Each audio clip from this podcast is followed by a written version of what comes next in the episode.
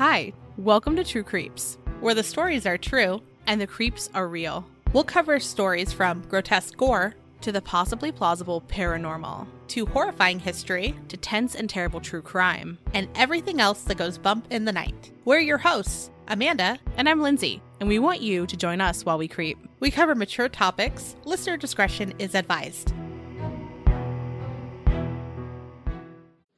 Hello, everyone. Today we have an update for the Vallow Daybell case. We haven't done this in a while, but now one of the trials is upon us. So we want to update you. I feel like we were like waiting, waiting, waiting, and then it was just, it's here. I also fully expected another continuance. Yeah.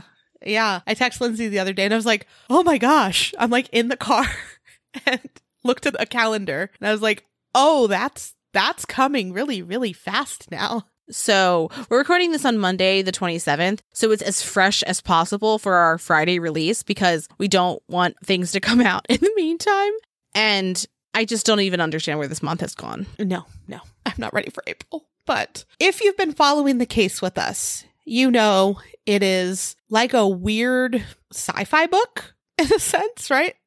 Just what a journey. Honestly, I'd call it a bad lifetime movie and they oh, made well, one. it is. I know. it really is. I know. but if you are fully new to this case, it may be helpful for you to listen to our previous episodes. And we do have an update episode as well with like a quick recap and what's happened in 2022. So you can listen to that real quick and then come back so that you can be ready. If you haven't listened to anything and you want to start from the beginning, our first episode on it is called Sinister Love and it's from a few years ago already, which is wild to me too. Right. I feel like we just did that. And we have a link in our show notes to a playlist that is just our episodes that have updates on this case. Early on, we were doing our true crime digests and they had that in mixed in. So for some of them, it's a bit of a mix. And so today we'll kind of tell you what what it looks like going into the trial. Let's start with Lori's 2023 alibi filing because this was nonsense to say the least. Well, also just like it was filed in January of 2023. Yeah, yeah.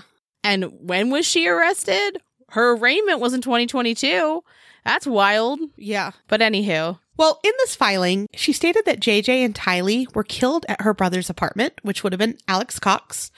I talked about it before. His apartment was a very, very brief walk away from hers. According to the notice of alibi, Lori was in her apartment when JJ and Tylee died. And that's interesting to me because she says that she was with Melanie Gibb, David Warwick, and or Chad Daybell. But as we've discussed before, that would make that particular evening the night of that podcast recording. And that's when Melanie and David came to visit Lori. And from everything that we've heard during that weekend, only JJ was seen, not Tylee. So, per clues that we've been given throughout the case, Tylee would have likely been killed in early September, which would have been before this visit came. So, it just all around doesn't make sense. Agreed. Agreed. And then the document continues that Lori was in Hawaii when Tammy died, and Tammy was Chad's wife, and she was with Melanie Boudreau and or Audrey Barattiero, which again, convenient, right? Now, the state's response to Lori's notice of alibi was released in March, and it has a fairly long list of witnesses in rebuttal to refute Lori's claims. And I just want to say this includes Melanie Gibb, Melanie Pawlowski, and David Warwick. So I want to see what Lori's side of this is because nothing she's saying makes sense. Yeah. And then them to go, mm, no, Tylee wasn't there, or text messages to prove she was in on it. I don't think that there was ever going to be an allegation that Lori was literally there when it happened, just that she was there for the planning of it Mm-hmm. and that she had a hand in, oh, you can take my children. They were her children. She was responsible for their well being. And if you hand over your children to someone who you know is going to murder them, I feel like it's very reasonable that you would be held responsible for that. Agreed. And also, when Lori and Chad's indictment first came out, we went through and I broke down how to read a criminal statute on like how to look at what is first degree murder. Well, and also what's interesting to me is that she says Melanie Gibb was her alibi for the night that both kids were murdered, right? But then later went on to say that JJ was with Melanie Gibb in Arizona. Remember when she was interviewed? Mhm. She's like, oh, they're watching a movie. Nothing makes sense. We're going to get into this later, but I really don't think that it even occurs to Lori that she could be held responsible for this. Oh, yeah. I think she still thinks she's going to get away with it. Yeah. Yeah. Well, back to the alibi filing. The case's response also said that the alibi filing was not timely because her arraignment was in mid 2022. So why didn't that come up before now? Yeah, that was a bit ago. So we're going to move into another filing, and that's Lori's motion to dismiss the death penalty. And basically, what this is is that Lori's counsel is trying to remove the death penalty as a possible sentencing option. In their filing, Lori's counsel cited media saturation, discovery violations, Lori's mental illness, as well as the state's lack of execution chemicals as reasons that the death penalty shouldn't be on the table. Her counsel has a very dramatic quote that we felt like it was important to include. The government wanting to kill a mentally ill person is a troubling thought. The fact of defendant's mental illness is known to the court and the government. This past week, the government submitted an opinion that maybe the defendant wasn't mentally ill, but just evil. Even if the government's new opinion of the defendant has some believers that the defendant is just evil, we don't kill witches anymore in America. I laughed out loud when I was reading that the first time. Sir, what are you saying about witches? Don't you dare compare witches to Lori Vallow. What a fucking No. insult to witches. Yeah. Yeah. I do not love that Idaho is one of just four jurisdictions in the United States where you can't bring in a person's mental condition when you're talking about how they plead or in their defense. I think as a whole, it's just a bad practice. I haven't always loved the filings from Rob Wood, but I haven't seen a court filing where the state has said a person's evil because that's problematic. I'm not saying it's not there. I just dozens and dozens of court filings. I mean, yeah, or Lindsey Blake, who I'm a general fan of. Well, I just imagine him in a desk though, like with a shoulder shrug, like, well, maybe she's just evil and leave it at that. End of case. Do you not picture Rob Wood in a permanent shoulder shrug position? Am I wrong there? Does I'm doing it and I'm like, there's no difference in the picture. You know, like he either way. But the filing that I think that they are referencing is that I laugh because this to me it was silly. We're going to talk more about mental condition in terms of defense, but you cannot bring in evidence of mental condition during the guilt phase of the trial, which is basically when you're determining whether a person is guilty or not, right? You can bring it in during the sentencing, but you can't bring it in during the guilt phase. And the state had an expert witness, which is Michael Welner, MD, that they wanted to testify during the guilt phase. And they can't do that if he's a mental health person, like, and that's what he talks about, right?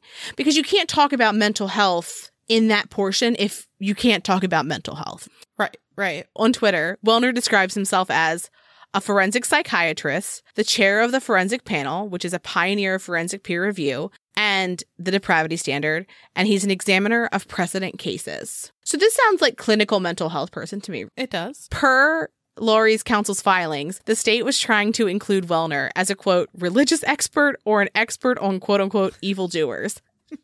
Yikes. We are trying. I mentioned it a moment ago, but this filing also talks about, you know, the fact that there's not a way to put someone to death. And they cite that there is a person who has been on death row for 35 years because the Idaho Department of Corrections just can't find the medicine to conduct the execution. And because of that, they are considering following South Carolina's introduction of death by firing squad. And I am not saying that as a nation, we are not collectively rooting for a very intense justice for people who murdered children. There's no world in which that is appropriate for the government. That is a completely barbaric and disgusting way of justice by the state. Yeah. That is just It seems archaic. it's archaic. I don't know how that wouldn't be cruel and unusual punishment. It just doesn't make sense to me. And the fact that in an absence of a peaceful death, which I, from what I've heard is still painful, you have this other version. I, I'm especially concerned about death by firing squad as a capital punishment Yeah.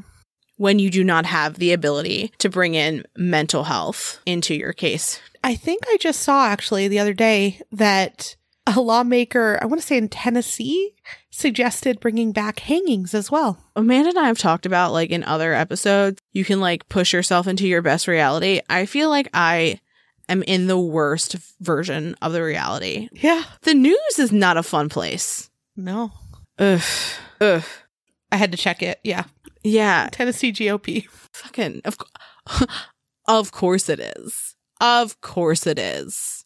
If this is your first time at True Creeps, you are welcome to stay, but we are incredibly liberal and un- unapologetic about it. So, if that's not your cup of tea, have a great day. So, okay, back to Lori's motion to dismiss the death penalty. We're going to talk about the outcome of this in a couple minutes because we're going to get to an answer in a kind of in a, in a way that I didn't expect. Yeah. So we're going to move to state discovery and repercussions.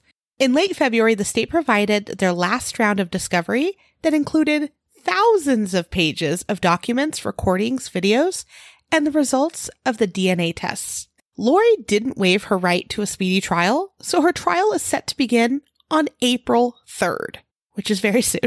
Yeah. Judge Boyce removed the death penalty as a possible sentence for Lori because it's unlikely that Lori's counsel could sift through the late February discovery dump. Which, again, thousands, thousands of pages. There's so much going on. Even Lori's counsel was like, I wish I could push for continuance, but she doesn't want to waive her rights. She's very adamant about it. It absolutely seems bizarre to us that Lori would not waive her right to a speedy trial because she's making it harder for her counsel to effectively represent her. She's literally making her life harder right now when it doesn't have to be. And we're wondering if it's maybe that she's a narcissist and really believes that she's going to be acquitted, or someone in the portal told her to. You know, like I think those are the only options from now on. Does she even have a she doesn't have a closet now though. Where's her portal? I don't know, like a corner portal. So let's actually talk about narcissistic personality disorder because I don't know, I'm pretty certain she has it. And to truncate it, it's NPD.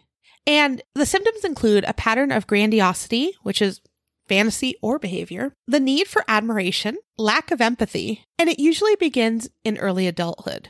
Now, it has to be indicated by at least five of the following. And this is all really scary because it's literally everything we've said about Lori in our past episodes. I also feel like so far it's like check, check, check, check, check. Oh, Right? yeah. Yeah, clearly. Double check sometimes. So we're going to emphasize a few of these. So, has a grandiose sense of self importance, like exaggerates achievements, expects to be recognized as superior without actually completing the achievements.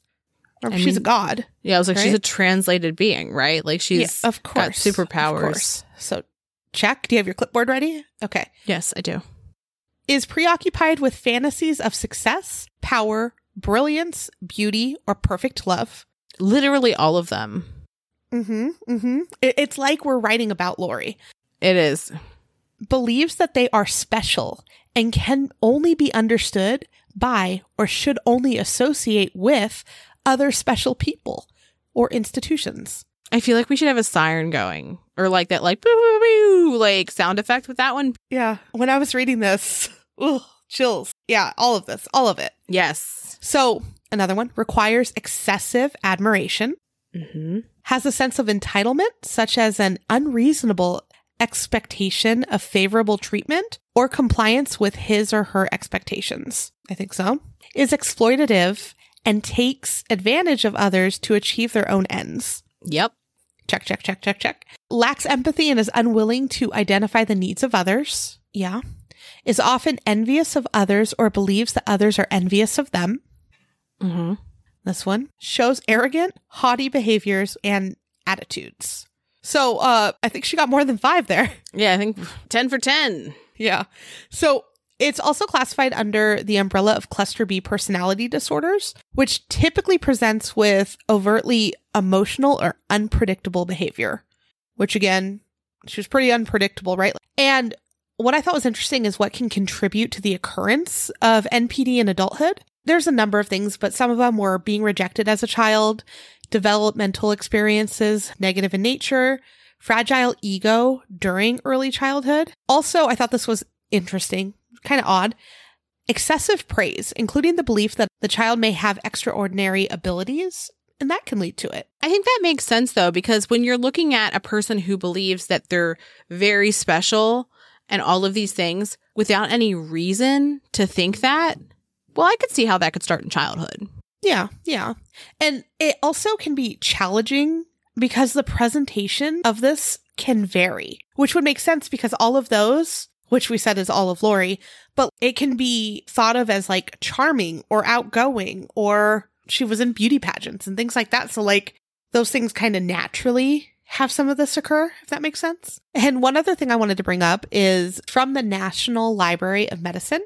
And it says, quote, in the outpatient setting, individuals can be well related and high functioning, while in the inpatient setting, they can be some of the most aggressive and challenging patients. Most of the time, NPD patients come into contact with clinicians during emergencies, where most often than not, they are noted to behave aggressively. And I thought that was interesting that most of the time when they do end up somewhere, it's because of an emergency. And all I thought of was like when Charles had her evaluated the first time. Mm-hmm. And like that's where they should have caught it originally. This also really makes me think of we talked about this really early on in one of our updates when she was in jail and somebody who was in a neighboring cell talked about her and how she was like preening and was like, everybody's talking about me and had that kind of demeanor and attitude. And even when you look at what's happened over the past couple of months this year, when they show her leaving a gas station and she smiles and like Yes. waves at reporters, it's like you understand that the only reason that people know your name or care about you as a human is because of the awful things you have done. It's not because people like you. No. I don't even think that clicks. No, not at all. Because otherwise you wouldn't be smiling at reporters, ideally. I think she just she thinks she's famous and she thinks she's a celebrity now. I think that she is under the misguided notion that there are people who think that she did the right thing because she was so bought into the belief structure or can't fathom a world where she can't con her way out of this. Mm-hmm. Mm-hmm. So yeah, we're we're guessing that all of that is the reason why she's like, I don't need to waive that right to a speedy trial because I'm fine. I can't think of any other reason why. There are advantages to being the first trial, but if her counsel is even saying, I wish we could have done a continuance, Yeah, they're scared already. So Prior, on behalf of Chad, filed a motion to sever the cases, which he has done many times, right? And he was unsuccessful in the past. Per Prior, Chad's right to a fair trial would be infringed because he did not have adequate time to review the discovery, and his expert wouldn't have enough time to review the DNA. He also argued again that the state didn't give him evidence that the state told him numerous times that would be available by appointment from either the Fremont County Sheriff's Department or with the prison. So he's just like, but I didn't get it. And they're like, well, we told you how to get it. He's like, but I didn't get it. However, this time, Judge Boyce did grant the motion to sever the cases, and that happened on March 3rd of 2023. And as he was saying it, Boyce did not sound happy about it. one of the things that I thought was really, really interesting was when they were talking about the late February discovery dump. One of the things that Lori's counsel pointed out was that they have received, not from the state, but from third parties, recorded interviews between a third, between someone else and Chad while he was in custody. Yikes. I am on the edge of my seat. To a certain extent, we thought we kind of knew everything, and we've made a lot of assumptions about where we think people in Chad's life fall. I think we're going to find that's not the case during the trial because one of the things that happened this year was that they sealed all of the people who are going to be witnesses. We have what they've provided before, but the additional and the updated subpoena witness list we don't have. Mm-mm. Yeah, I can't wait to see who all these people are. Well, so now the cases are separated. And so that means Lori's is going to happen on the third. Chad's will not be happening on the third, like we originally thought. Mm-hmm. So remember how I said Judge Boyce did not seem thrilled, right, about severing the cases? Part of the reason of that is because of obviously money. It's going to likely cost a lot more. And something I thought was just wild is from 2019 to 2022, it has already cost around $3.6 million. That's the taxpayers, right? That's an incredible amount of money for these jurisdictions that are not incredibly affluent areas with really high property values. That's a lot, a lot. This is a, a substantial chunk. Mm-hmm. Yeah, and then there's going to be more. So prosecutors estimate moving the trials to Ada County will cost Madison and Fremont counties an estimated 600,000 more. But also that was before the trials were severed. So there's not even an updated estimate of how much this is going to cost them now. I would be incredibly surprised if there wasn't a plea agreement after this. Interesting, right? I mean, it, it would make sense because it's just, that's so much money. One also, once we hear it all for the first time, Mm-hmm. that second jury has heard everything already. So finding a non biased jury, how? What they're hoping, though, is just for some sort of plea agreement. I'm sure they will be hoping for a plea agreement, and having the death penalty on the table currently means that life in prison is a thing you can make a deal for. And they do not deserve a quick moment and then to be reincarnated as gods again or to think that that's going to happen. Like, I don't want them to think, like, oh, well, our life will end and then we'll come back even more powerful because XYZ. I want them to like live in a tiny little room and eat bad food Yeah. forever. Give them give them immortality. Make them live this existence disgustingly long. Lindsay, she doesn't even need food. Remember? She's a god. Translated Oy, being. oy. Speaking of a translated being, let's talk about Lori's mental state some more. Good segue. I, I thought it was. In 1982, Idaho abolished the insanity defense, which means that a defendant cannot plead that they are not guilty by reason of insanity. Additionally, they cannot claim that a particular element of a crime cannot be satisfied or proven because of mental illness. And I want you to think about that when it comes in terms of like intent, because a lot of crimes require that you intend to do the thing. And if they can't prove that you have the mental wherewithal to intend to do something, it makes that really difficult. Yeah. And Idaho is one of only four states that doesn't allow this. And it presents interesting and unique issues when it comes to their incarcerated population. How ethical is it to incarcerate someone who is mentally ill? Especially knowing our prison system. We know that we don't have a good and just prison system that is built to rehabilitate people. You don't say. Yeah. Yeah, it all's fucking terrible. Shock. But so basically, this means that Lori cannot claim that she isn't responsible because of mental illness when she was deemed not mentally competent. A lot of people thought that that meant that she was trying to get away with what she had done and that she wasn't going to be held responsible because of this. That's just not true. She can. It's just she can't be acquitted because of her mental illness. It doesn't, I mean, if she presents a good defense otherwise, perhaps she does get acquitted. It just can't be attributed to her mental illness. But evidence of her mental condition may be included when they get to the sentencing portion of her trial. So that's what after she's been convicted. And when the court is examining mental condition in relation to sentencing, some factors that they should consider are the extent to which the defendant is mentally ill, the degree of illness or defect and level of functional impairment, the prognosis for improvement or rehabilitation, the availability of treatment and level of care required, any risk of danger which the defendant may cause to the public, if at large, or the absence of such risk, the capacity of the defendant to appreciate the wrongfulness of his or her conduct or to conform her or his conduct to the requirement of the law at the time of the offense charged. So let's assume we get to the sentencing part of the trial and they are like, let us tell you about her mental condition. Maybe she gets 30 years in prison. Maybe she gets life. In either of these situations, or uh, you know, if she got three months, in any of these situations where she is given either time in prison or probation, there is a possibility that she could spend at least a portion of her sentence in a mental health facility. Per Idaho statutes, if a person is deemed insane after they have been convicted and they are sentenced to either probation or to be in prison, they have to be in a facility that has adequate security and has adequate treatment possibilities. And we looked to find out like what would that look like? Does it mean that Lori could go to like a place that's comfortable? Does it mean that she could have a good life? We can't find anything on what post conviction mental health facilities look like in Idaho. That was a mouthful to say.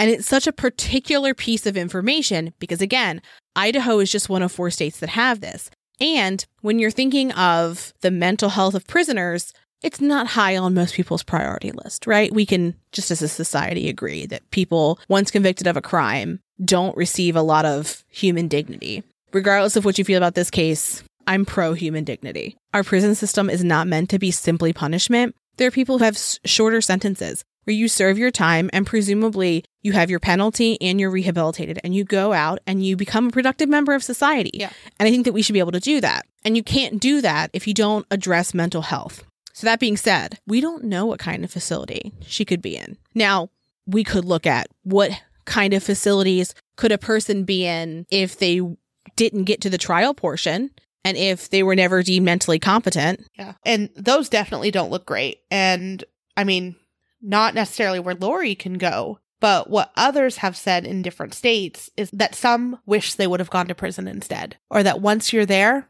you don't get out. And at least in prison, you have a sentence. But when you are in one of those, it's unknown and everything's kind of unknown. Another thing that I thought was interesting is that in a facility like that, every decision that you make is deemed almost like a symptom instead of a decision or a choice. So one example I heard was like, if you don't feel like eating dinner that night, or maybe you don't like what they made and you just want to chill in your room, they may put that down as a symptom to your mental illness rather than you just didn't like that food that night. Whereas if they're convicted, if they don't feel like eating that night, they're going to be like, eh, they didn't want it.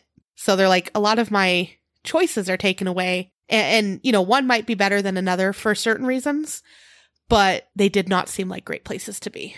When also in prison, you have commissary. In one of our episodes, we had a weird thing we found where it was like what Chad likes to eat in prison. yeah, I remember that. It was bizarre. It was like he really likes jerky, but like in that same situation where you're having some type of autonomy, you have even less. If you think about it this way too, probation is means you're out of prison. And that if you commit an offense or you violate probation, then you go back to prison. Right.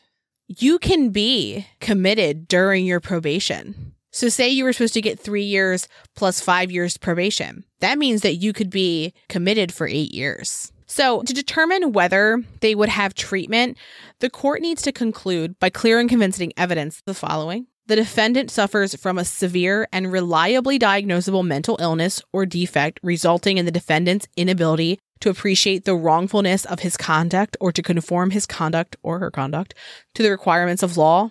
The immediate prognosis is for major distress, resulting in a serious mental or physical deterioration of the defendant treatment is available for such illness or defect, and that the relative risks and benefits of treatment or non treatment are such that a reasonable person would consent to treatment.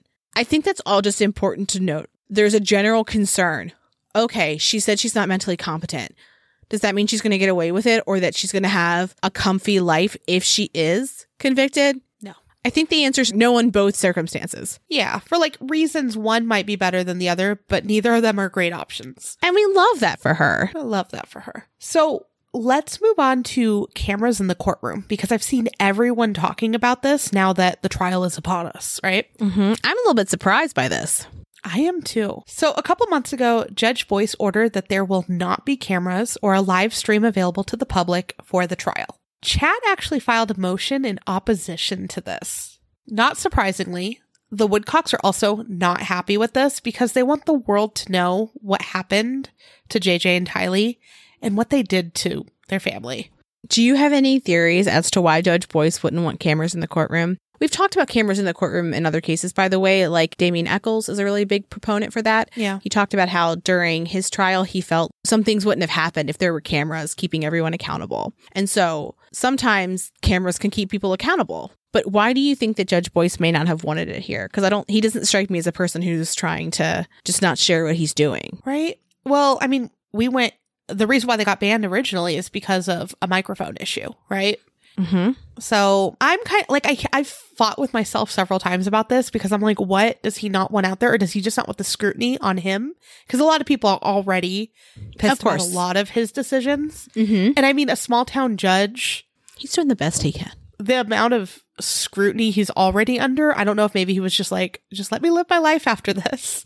I don't want it to just be my whole life, you know? Mm-hmm. My theory is is that he is trying to eliminate as much bias from potential future jury pools as possible. I mean, yeah, that would make sense too. Because one, there is a world in which there's a mistrial. Say Lori brings up her mental illness during the trial when she should not have. They could do a mistrial. Say they find out that there's some, been some type of juror issue. There could be a mistrial. We also know that Chad's going to go next. And I'm surprised that they're severed, but it's not too surprising because Prior has been trying to get these cases separated from the beginning. Yeah, day one. So it's reasonable to think that there may have been a time when one was going to go than the other. And then to put the cherry on top, after Lori and Chad are convicted, sentenced, they're in the appeal era of their life because they'll appeal these to forever because that's what people do. yes, yes. Who do you think they're going to go after? We know that they can't go after Zulema. but Can they go after Melanie Gibb? Yeah. Can they go after Melanie Pawlowski? I think they can. And I think that if these cases are televised, they will have a harder time finding a jury in those cases. I mean that that does make sense. That's why I think that they're doing that because I can't see any other reason to not because he's already under enough scrutiny Yeah. And the Woodcocks are very loud in the best way in trying to get justice for JJ and Tylee. Yeah, I saw an interview with Larry earlier just going about how he he just wants to see something happen and it just still makes me sad when I hear his voice. Yeah, always Larry. So, interestingly, Justin Lum, the reporter from Arizona, mentioned that there was no designated seating for members of the media and that they need to make a reservation the business day before, Yikes. which is going to be a madhouse. That sounds horrific. Yeah. Also, he mentioned the audio files are $5 for the first 20 minutes and 25 cents per following minute, which it seems wild to me to monetize a trial, but then, you know, looking back at it, how much is this costing them? In terms of court records, it's pretty standard that you'll have to pay for them because there is a person who is providing these to you. Yeah, but I mean, like, had there been cameras, the world would have seen it. But now everyone is going to be relying on this. I think they're going to have like overflow rooms from what I read, Mm-hmm. but still, it's not enough for everyone. Yeah. So let's talk about the world's sexiest topic, which is jury selection. the reason why we're talking about that is because on Monday, when Lori's trial is scheduled to begin, which is April 3rd, that's what we're going to start with. And so let's talk about how it works. Because if you don't know, it might seem very nebulous. Look, do I find the boring parts of the law incredibly interesting and fascinating? Yes. So buckle in. The potential jury pool will be citizens from Ada County because that's where the case is on purpose so that they aren't as biased as Fremont County folks. The names of the jury are drawn at random from a list of registered voters and licensed drivers. Sometimes jurors will receive questionnaires before the trial begins. For Lori's trial, the potential jurors have already been notified that they have jury duty and they've already completed those questionnaires. And the questionnaires are used to determine, before they even step into the courthouse, if there's existing bias. When the jurors report to jury duty, they will begin the process of voir dire. And basically during this process, what's what's happening is potential jurors will each be asked questions from the attorneys and the judge. And what they're doing is they're narrowing down this pool. Jurors can be excused from jury service if they have a personal or financial relationship to any party in the case or if they could demonstrate an inability to be fair during the trial. And when we mean any party, you could be a distant cousin of one of the attorneys. You could be a neighbor to Lori at one point. It could be far reach, but anything with anyone in the case, including law enforcement. including law enforcement. Yeah. And oftentimes they'll say, like, do you have a relative who's in law enforcement? Yep. Because, you know, if say you're married to a cop, you might be more inclined to believe what a cop has to say. Yeah. Both the state and the defense will have a limited number of peremptory strikes, and that's basically when they get to excuse a juror. Now, keep in mind, they can excuse a juror for most anything except sex or race. You cannot cut all women from a jury can't cut all men from a jury. You cannot seek to have a jury that is all one race. Sometimes attorneys will retain the services of jury experts to help them determine which jurors are predispositioned to be more favorable to their cases, which That's so weird to me. it's so weird to me, but it, I find it fascinating, but I find it truly awful as well because it means that people who have more money might have a better time getting off. I mean, like, you know, like, oh, you have a better defense attorney, like, maybe you're going to get off, right? Yeah. But like the fact of like all the different services that you can now have, it makes it a little scarier. Mm-hmm. So once the jury is selected, they'll be asked to swear or affirm that they will render a true verdict according to the law and the evidence. One of the biggest concerns in this case that we've heard over and over and over and over is that media exposure would taint a potential juror's ability to remain impartial before they've heard the state and the defendant's cases. When you are a juror, you are expected to say whether the state has proven beyond a reasonable doubt that the defendant is guilty or not guilty of the crime based on the evidence presented to you in the trial. You should not be considering anything else. So you shouldn't consider what your neighbor told you, what you read. If you are a person who is an attorney, you shouldn't consider what you actually already know about the law and how you might think about it. You're supposed to leave every bit of information you have at the door and only take in what you're hearing in the actual trial. And that includes media from outside of the trial, which is sometimes why juries can be sequestered so that they don't hear outside media during the trial, which, by the way, this case is not going to be sequestered despite the state trying to. It's going to be a very wild time in Idaho during this. It really, really is. It's a really hard task to say, I've heard about this case, but I can remain impartial. I can listen to what everyone has to say, Especially this one. especially this one or any case when you have children involved. Yeah, that's fair. But I feel like this one just, it doesn't only get true crime people invested in this case because it's so wild and because it includes so many different states. So, like, the interest is peaked for a lot of different types of people rather than people that are just interested in true crime. I think that people who have an overlapping interest, like say you are a doomsday prepper, right? Live your truth. As long as you're not hurting people, sure, think what you want to think. Have your bunker in the middle of nowhere. I don't care. But like, wouldn't you be kind of frustrated that this is the name that people are giving you? Say you were a person who shares common religious beliefs with Lori, the non-problematic ones. Yeah, yeah. Because I mean, I believe she was she was a member of the LDS Church. Yeah. So if you too are a member of the LDS Church, you might be really frustrated that this is now what people think of people with your beliefs. That they believe that murdering children is fine. And I could see how you could be mad about that. Oh, yeah. And I could also just see how a random average person with literally no overlap could be mad about this because I'm an average person with no overlap and I'm mad about it. That's fair. Yeah. So, with all of that being said, after the jury is selected, there's going to be a lot going on very quickly. Mm-hmm. And the trial can last weeks. Months. It may not. It could, it's going to last a long time though, I, I'm guessing, because of how many people that have to be brought in. So, with that being said, we can't update every single day about this case. So, the easiest way to do updates will be through our social media. So, as they come out, we will be updating on our social media platforms about Lori's trial. So, if you don't already follow us, all of our handles are in our outro. Make sure to follow us. And throughout all of this, we'll try to update you as quickly as possible on social media. We'll still have some updates coming up in the future, but that'll just be the fastest way to do it. So, how are you feeling about Lori's trial? Overwhelmed. Surprised. I can't believe we're actually here. We're finally here. It's happening. Yeah, I think I was where you were at, where you're like, it's going to be pushed back. We're fine. But I am also just like so fucking ready for some justice for Tammy and JJ and Tylee. Like, I cannot tell. I mean, we're covering Lori Vallow and, and Chad Daybell's cases, right? Like, they're they're what's happening right now. But I cannot tell you how much I am excited for a day when I don't even fucking think about Lori Vallow and Chad Daybell. I'm excited for them to fade into obscurity and for everyone to forget who they are and for them to be the no one pieces of garbage that they are Yeah. and be revered that way. And for people to be able to like really focus on preserving Tammy and JJ and Tylee's legacies, as well as Charles. I don't know if we're ever going to get to see a trial for Charles because depending on the outcome with Lori, they might choose not to try her because if she has life in prison, what's the point? Unless Arizona was going to pursue the death penalty, I can't see why they would try her if she got life in prison, if there was no parole. Yeah. So we might not ever see that case, but like I'm really I'm looking forward to the next phase where we're really just preserving the legacy of people who had really horrible things happen to them and focusing on them versus what happened to them. I think that's a good way to put it. Yeah.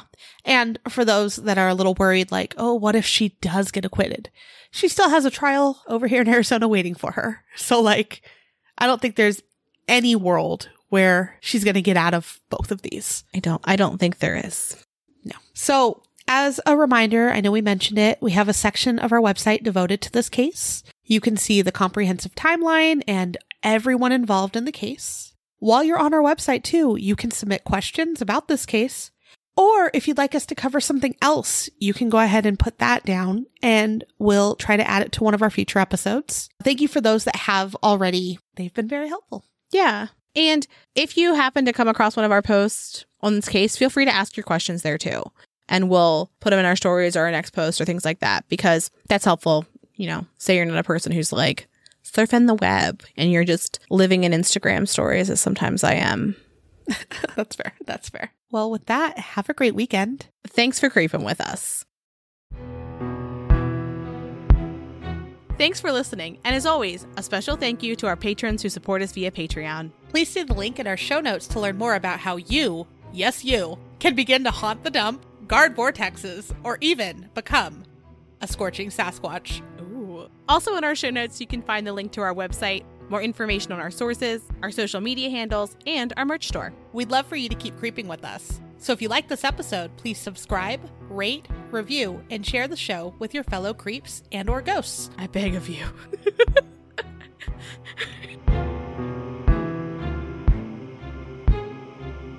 They're scared, but also they're saying now that she can't make the claim for ineffective counsel. And that's one of the reasons why Marky Mark, Mark Means, is gone, right? Is because this way she couldn't say, but I had ineffective counsel because I have this person who's vastly unqualified to do this, right? They're like, no, no, we we advised her to do a continuance and she just still decided this. And they're putting it in the public record that they tried Right. and she said no.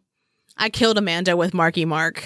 Going back to the the expert on evildoers.